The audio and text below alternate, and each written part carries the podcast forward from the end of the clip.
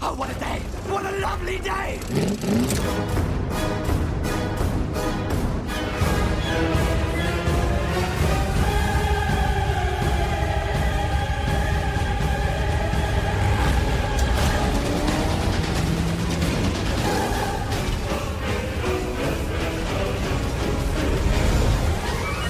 Welcome to the Mad Max Minute Podcast, the daily podcast where we break down Mad Max one minute at a time. I'm Rick, And I'm Julia. and today we're talking about minute 28, which begins with Max and Goose getting a call on the radio, and it ends with Goose talking to dispatch on their way to the incident. So we transition into this minute from the last minute, panning across a field.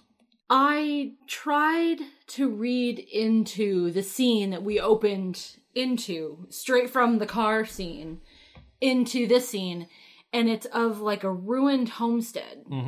I actually have a a page of information all about this particular location that I pulled from MadMaxMovies.com. Yeah. Um, do you want me to go into that now, or do you want to? Do we want to evalu- evaluate it a little bit?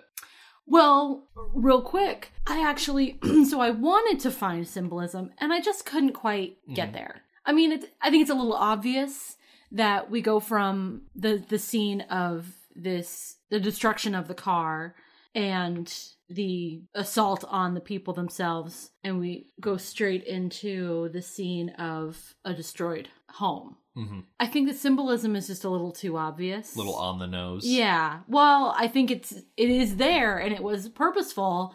It's I don't know. It doesn't really do anything for me. Yeah. Yeah. So this location, and like I said, this is pulled from an information page on MadMaxMovies.com. Arguably, like the best resource I've found about these movies. This location, as it says on the page, in reality is only about half a kilometer away from the intersection in the opening chase of the film where Rupe and Charlie and the Knight Rider have their crash. Oh, okay. Um, it's really hard to determine geography in this movie. Right. I feel like all the roads are straight and narrow. All of this could happen in like a two mile radius for all we know. Right. Just because everything is just straight roads and fields. Going back to that question of geography, also, when Max and Goose drive off in a few uh, seconds here, they actually travel down a straight road that isn't the same road that they're on in this shot. Oh, okay. Yeah. So it's like, who knows anymore? Yeah. So, this ruined building marks the location of the original settlement of Little River. Uh, the building was called the Traveler's Inn, and it was built at this location due to the river crossing. The, the building had apparently been burnt down once previously and then rebuilt before burning down again, and eventually the rail line between Geelong and Melbourne was put through a few kilometers away from this site, and the town just collapsed. And the ruins is all that's left of a once thriving community. Oh. So it's not just this one house. There used to be more, and then this is all that remains of the inn, interesting. That'd That be an was interesting once place to go. a town. I love ruins. Yeah. Little River Historical Society has their own website where they talk about this, uh, The whole this little area. ruin patch here. Nice. So, panning across all of that, we zoom in on Max and Goose talking to a young couple on a very peculiar looking motorcycle. Uh yes. Peculiar looking. Yeah. So first and foremost, it's a trike. It's not a motorcycle in and of itself, and it's got this really wide sidecar with a clear dome, Mm-hmm. and it's just Now as something else. a motorcycle passenger, I wouldn't be caught dead in that thing. like I don't I don't get it. Like you just don't understand the appeal of. I yeah, I I don't understand the appeal. I mean, part of the joy of riding a motorcycle is being like out Mhm. and free and and she has completely enclosed herself. Yeah. Like that's what a car is. Like it makes sense if you want to be a passenger in a vehicle. One person wants to be in a motorcycle and one person wants to be in a car. You put the person who wants to be a car in the little sidecar and put the dome down, and then they don't have wind whipping all over them. And then the other person actually gets to be on somewhat of a motorcycle. That is the ugliest compromise I have ever seen. It is it is gaudy. I'll, I'll say that much. Yes. So I was able to find on MadMaxMovies.com a page devoted to this piece of machinery here. Okay. So it's called the cyclotron or just the bubble trike, and it was originally constructed by Lance Seaton of Cycle Gear in Collingwood. The scrolling on the body was done in 24 karat gold leaf by John Leach. Oh. Um, oh, Lan- it's a fancy bike. oh, it's it's fancy, all right. Uh, Lance and John were both members of the Barbarians Motorcycle Club at the time. Uh, features of the trike include a tube running from the dome to the rider so that they could enjoy a smoke while they're riding. Um, interestingly enough, as late as 2001, this bike was still around and in pristine show material, uh, show condition. And it was okay, actu- okay. Can we come back to the tube for a second yeah, I can't actually find where the the smoking tube is on this in particular? the dome. Okay, so the concept is this is how I'm picturing it in my head. The concept is that the passenger, in this case the woman, is smoking. And the smoke is being diverted because it's the only place to go into this tube, which is leading to the driver, who is then secondhand smoking. No, I I read that. I I said that strangely. You tube, did. The tube in the dome allows the person smoking to blow smoke out of the dome so that it doesn't just hotbox them. Oh, okay, because I thought they were hotboxing and then passing the benefits of the hotbox onto the driver. You know what? That could be the case. I don't know. Okay. It's, it's just a strange. Because that just sounds absolutely ridiculous to me. It's just such a weird looking thing. It is. And I mean- it is. later on we're going to see it driving away and it doesn't have a motorcycle tire in the back it has two car tires Right. one on the motorcycle side one on the car the sidecar side Yeah. and it's just i That actually reminds me of what's that British car that has the two wheels in the back and the one in the front that like falls over all the all the time? i think it's called the robin let me Top Gear used to talk about it all the time Yeah. and took it for drives and it was just horrendous and hilarious. i'm going to search three-wheeled car Because if you take this trike and just cover it over, it's that car.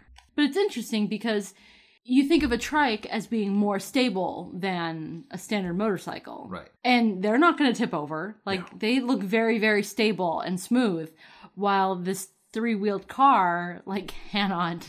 Cannot not tip over. so the car you're thinking of is called the reliant robin um, Okay, yep, yep, that sounds right. It was in production from 1973 to 1981 in the UK. They tried to revamp it in 1989 till 2001. And apparently, it was produced in a shorter run uh, from 2001 to 2002 between locations in England, locations in Greece. It's just awful piece of motoring. Yeah, But yeah, this trike would be a whole lot more stable yeah. Because I Because- mean, it, it because essentially it's just a motor car or because essentially it's just a motorcycle with a big old thing strapped training to the wheel. side of it. Yep. Um, I was also wondering, getting away from the trike itself, how what was the situation that they got pulled over? So I am do you guessing think? I am guessing that this trike was pulled over not because they were speeding or doing anything illegal, but probably because Goose saw them riding by and wanted to Talk to stop the girl. them and talk to them. Maybe initially just to look at the bike itself because it is such a bizarre piece of motoring, but at the same time when we zoom in on them, Max is talking to the rider and Goose is talking to the passenger. Goose Yes. is totally Mr. Steal Your Girl in this situation. Absolutely. And I would like us to make a point of noticing his behavior to her because I'm going to bring it up in a couple minutes down the road. And he introduces himself, says, um, I'm Jim Goose, puts his hand out to shake her hand. And then, from what I can tell, he never really lets go of her hand. um, so I just want us to notice that Yeah. because we're going to come back to it Yeah, he in a couple definitely minutes. You've used the phrase in the past, but Jim Jim Goose is very proud of himself. Yes. Yeah. But it's funny because I don't know how long they've been talking to this couple when we actually stumble upon them But- it seems like it must be pretty recent, because pretty fresh. the a call comes over the radio. Max walks back to the car and then Goose turns around and says, "Oh, by the way, I'm Right. Jim Goose." I'm Jim Goose. What we know about Jim Goose so far, I would have thought that'd be the first thing to happen. exactly. So I think this probably is fresh. Okay, so leaving that behind, going back to the the call on the radio. So there's like a, a signal or an alarm that goes off, Yeah. and it's edited to us to be very loud, and I assume that it's very loud to them too. We've never heard that before. No. I mean, is there is there a setting on the radio that they like flip a switch and it's like we're not near the radio. If you need to say something, it's gonna it needs to make this noise. Like they flip a switch to enable the alarm or signal because we haven't heard it before. And if that's the case, why didn't it go off when Goose was in the diner? I'm I'm pretty not sure he would have sure. heard it, but I'm pretty sure this is a ringer that they can turn on and off. yeah. One thing that differs in this scene from the earlier scenes is that Dispatch or Scuttle and Sarsh were calling people specifically over the radio. What we hear here is the radio going off and then Max answering saying, okay, Rakitansky, go ahead. It's not so much that they're sitting there with dispatch saying MFP to whatever Max's call sign is. They're not sitting there calling. They're just doing a direct, I want to say like a direct message instead of a general broadcast, like a, a targeted call, Okay. so to speak. okay. Almost like a phone feature. I don't know how police radios work. I I feel like that's painfully obvious that I have no idea how police radios work, but I think it is an alarm that you can flick on and off. Okay. Yeah, I think that makes the most sense. That's how it feels. Yeah. So So Max goes over to talk on the radio, and the dispatch says, Now you were able to pick out the words much better than I. So, according to the subtitles, which is what I'm going to call my script from here on out, they're just the subtitles. Dispatch says, We have an incident at We Jerusalem, Nomad Bikers, Bulk Trouble. okay. So, We Jerusalem is basically Clunes, Victoria. The, um, the city that we've been seeing these past couple of minutes, we've just been referring to it as Clunes, but in this movie, the context here, it's called We Jerusalem. Now, is it called We Jerusalem or is it called Jerusalem and they're calling it We Jerusalem? I mean, it's not very big, so they could just be calling it We Jerusalem as a nickname, but I don't know. Mm. okay. could also just be the name of the town.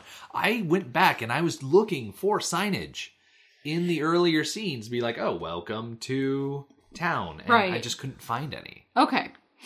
All right. Well, it, yeah, I think we can safely call the town Jerusalem. Yeah. Uh, then it, yeah, then it says uh, Nomad Bikers Bulk Trouble. Bulk as in trouble. Big Trouble. Yeah. Okay. So I have a feeling that what probably happened is the station master noticed all of the guys riding out following the Chevy and decided, you know what, I should probably call the police. Yeah. And so that's probably why later on dispatch doesn't have any more information from them or for them. Yes. So Max says that they're on it and calls Goose back to the car. Yep. so, And So Goose is, like we said, totally flirting with this woman. Yes. Right in front of the other guy. And you said that you didn't necessarily see a lot of reaction from the guy. yeah, did you? Um, if you, you there's the the shot where Goose is still holding on to her hand and you can see the guy looking at Goose. I guess his stance is a little aggressive there. Yeah, the stance, the way he's kind of leaning over his bike and, and whatnot, you can kind of get the the sense that this guy isn't very appreciative. And the girl doesn't seem into it necessarily, but No, she's not also really. not, you know, She's in a very submissive position. position. Yes. Yeah. She's l- sitting lower than anybody else. Even if the guy was sitting on the bike, she's still sitting lower than him. And she's like trapped, like Yeah. encased. There's no easy way out of that thing. yeah.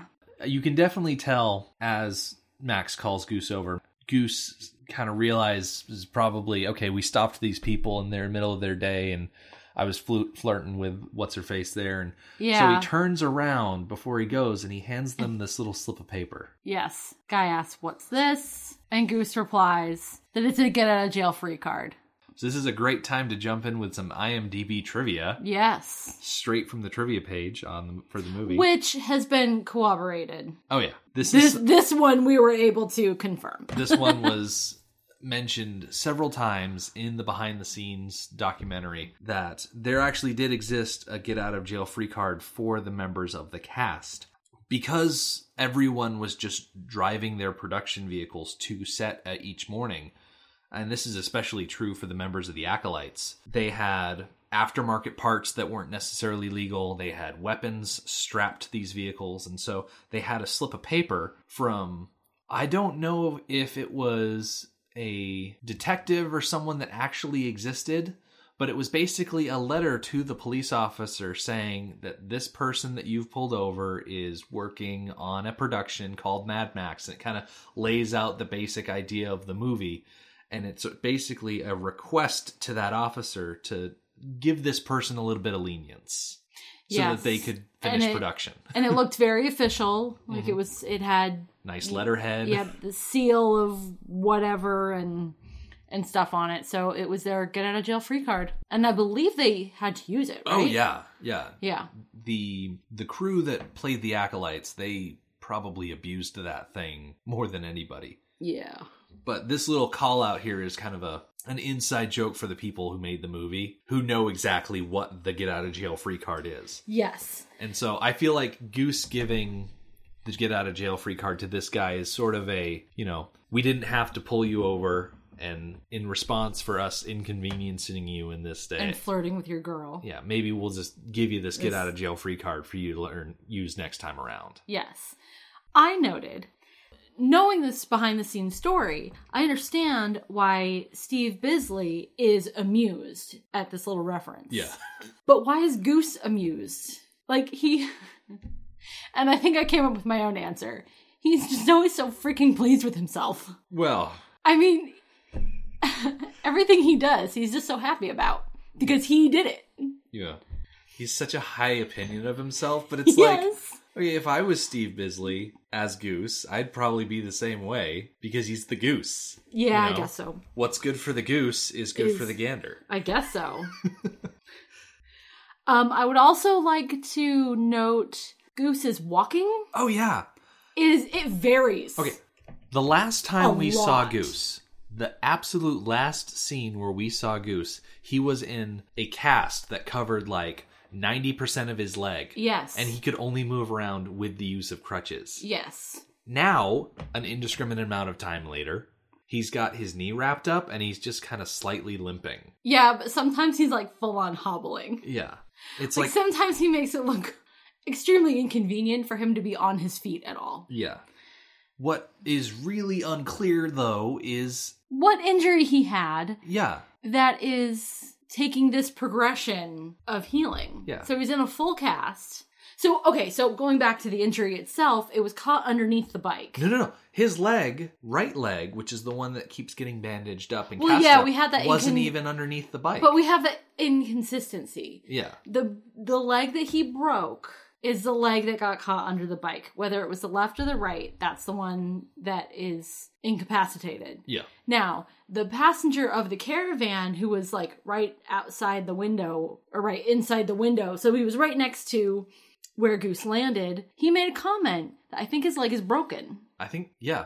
Can't remember. So who that's it really was. the only indication of the severity of the injury. Yeah. So let's just go with it. So either more time has passed than we are aware of, or Goose has like super mutant healing powers, which apparently is something that all Australians have because we have Hugh Jackman to look to. Very, very true. very true. So he's got the cast on, like the full leg cast. Uh, he's off the bike for work anyway, so he's on his own personal bike. And then, unknown amount of time later, we see him here. What kind of break would you have that once you got the cast off, you could wear your regular pants and just bandage over the pants? Yeah, this is kind of ridiculous. I, I just, I don't, I don't understand how he's healing and what the process is. I mean, maybe he also messed up his knee at the same time. It's really easy to mess up. Your knee. So yeah, and so maybe now he's like bracing his knee. Actually, you know what? That kind of makes a lot of sense. yeah, Okay. Um, but I'm sticking by it that sometimes he's hobbling and sometimes he's barely limping. And then upcoming in I think tomorrow the we next see him walking minute, we again. see him walking completely normal. Yeah, Yes. so it's like, And we know it's, and, and uh, then we know it's only a few minutes after this scene where we see him hobbling. yeah, so it's like I I don't even know what's going on Right. at all. Right. So they all go their separate ways. The trike pulls away, and I I, I kind of appreciate that they actually see there's like a little switch or something that the trike rider presses, and then the dome kind of lowers down, and So stupid. it's it's really dumb. It's just It's like it's such a it's you know what it reminds me of. It reminds me of retro futuristic design. That's what I was thinking of. like uh, in the 50s Exactly. when everything was like futuristic. Yeah. And you see it like in commercials. I'm not sure if people's houses were ever really like this, but No, in like this was, like, commercials from the day. Popular science magazines and whatnot. Right. Imagining what the future would and look like, like. everything was automatic at the push of a button and Mhm. things like that. yeah. That's this what is- it feels like. This is like if someone asked Hanna Barbera in as they were doing the Jetsons to just design a motorcycle. You know, yeah. it's just so funny looking. It really is. But they pull away. Max and Goose they peel off, and then we get a vertical wipe Yes. to the next scene. Which I thought was a great transition. It was very effective. Oh yeah. I I wouldn't say that I'm like a big proponent of wipes. I'm a, more of a fan of just the simple cut or the crossfade. Yeah, generally speaking, yes. Um, but there's a time and a place, Mm-hmm.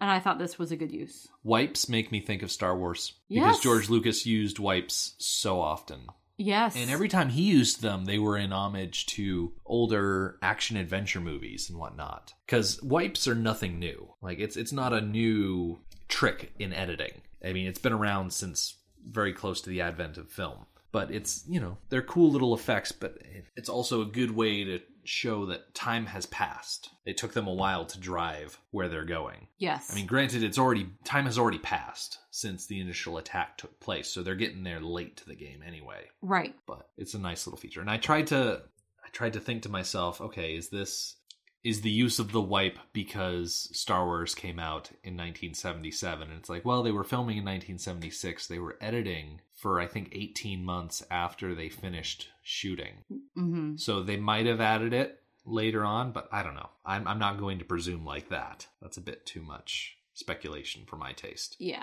But as they're driving along, Goose jumps on the radio and he asks dispatch if there's any more details. And I love hate this little scene. It's pretty quick. Yeah, Goose jumps on the radio. Said, "Is there any more details?" Dispatch, who before now never shuts up, simply replies with "Nope," and that's it. And I was just, I was tickled because we've made comments before about how she just keeps talking, and she seems to just find things to say if she doesn't have anything to say. Yeah. she just starts reading the rule book or something, and now she's got nothing. yep, I really appreciate the expression on Goose's face after dispatch says no. He kind of closes his eyes, takes a breath, nods his head, and then replies, "Okay, we're gone." I've done that. in the past. What I do on a daily basis, a lot of the times I will get calls and I will be told by an intermediary that something is happening somewhere and I need to go check it out. And I say, Do you have any more details? And often, more often than not, the reply is, Nope. And so I know as I'm sitting there holding the receiver to the phone in my hand that I'm going into a situation blind where I know something is off. And I know almost instinctually that as soon as I show up, I'm going to be unprepared or under equipped. And it is incredibly frustrating. Yes. And at least for these two, thank goodness, not for your job, their job is dangerous. Yeah. And being under equipped or underprepared, you know, could cost them their lives. Yeah. They have no idea what they're walking into, no idea how many people are there or how active the scene is. They get lucky that the scene is fairly inactive when they get there. Yeah. If they had arrived earlier when the entire gang was still there. Now granted we're kind of we're I- kind of skipping forward to tomorrow. Yes. But, yeah, if they had arrived there earlier when the entire gang was still there, They would have been vastly outnumbered. especially especially how Toe Cutter feels about Max and the MFP right now, hmm they'd be dead. Yeah. Absolutely. They would be dead. Their car would look like the Chevy. Yep. They'd be And they'd it be a would be- warning on the side of the road type of thing. Yes. So, so I- I think it's very underplayed how close this was to being the end of the movie. oh yeah. Yeah, absolutely. Yeah. So in the last half second, Yeah. not even of the movie, after Mac or after Goose is done talking on the radio, he sees something and he he uses the phrase, "Hey Max." He looks and then he kind of trails off and then in the next minute Max responds and we kind of pick up from there. Yeah. And it's not really worth talking about what they see No, Um, we'll get into it But what I want to Tomorrow. bring up is the fact that the line, "Hey Max, he looks." The way Steve Bisley says it, instead of saying instead of hearing "Hey Max, he looks," it sounds like he says "Hey Maxie, looks." And it's like it sounds like he's calling Max Maxie. Maxie.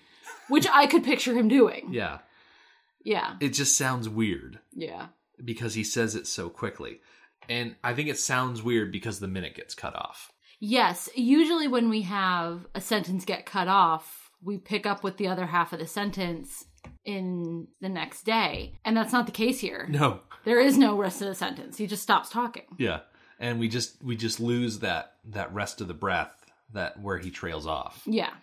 But that brings us to the end of the minute. Yep. And we'll get into what he What he sees sees and And the all of that. eventual carnage that they roll up on. Yes. tomorrow. The next tomorrow is another dark episode. Yeah. But you know what's not art? n- But you know what's not dark? Our website, which is madmaxminute.com. You can also follow us on Twitter at madmaxminute and like us on Facebook at facebook.com slash madmaxminute. Thank you for joining us for Mad Max Minute number 28. We'll see you tomorrow. Motorbikes and leather men take me to the edge of the dream.